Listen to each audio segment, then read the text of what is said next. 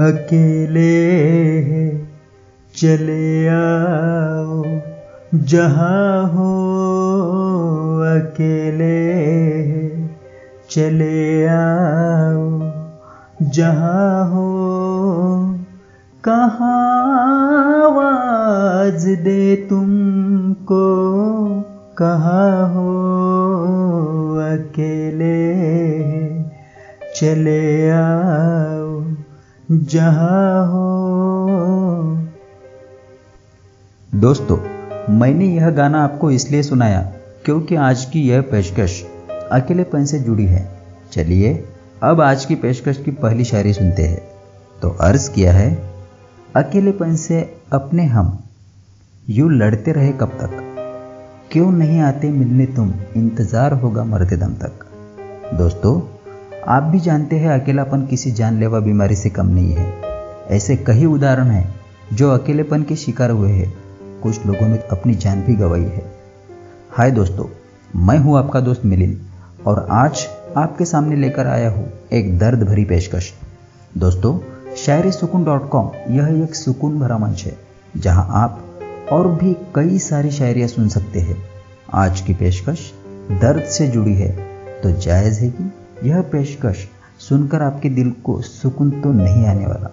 लेकिन कभी कभी दिल का दर्द बया करना भी ज़रूरी होता है।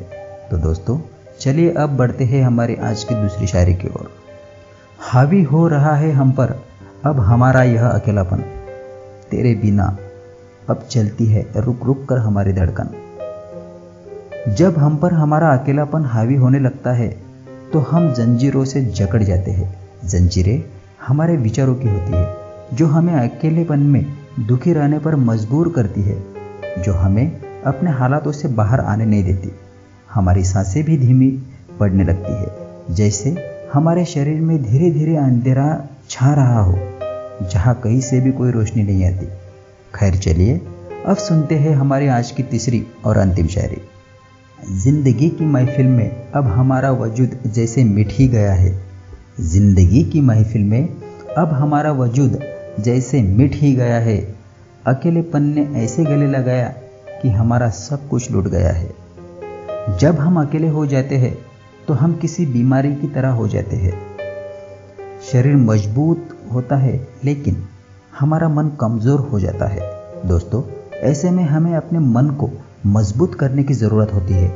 शरीर को दवाइयाँ ठीक करती है, वैसे ही मन की भी दवाइयाँ होती है। हमारे मन को खुश करने वाली चीज़ें हमें करनी चाहिए। यही अकेलापन दूर करने की दवा है। तो दोस्तों, आज की हमारी यह दर्द भरी पेशकश आपको कैसी लगी, मुझे कमेंट सेक्शन में कमेंट करते हुए ज़रूर बताइएगा। अगर आप अकेले हैं और कुछ अलग पेशकश सुनना चाहते हैं तो वह भी हमें बता दीजिएगा। हम अगली पेशकश उस हिसाब से करने की कोशिश करेंगे।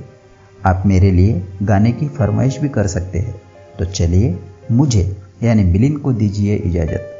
कल फिर मिलेंगे किसी और अफसाने के साथ। तब तक के लिए शुक्रिया।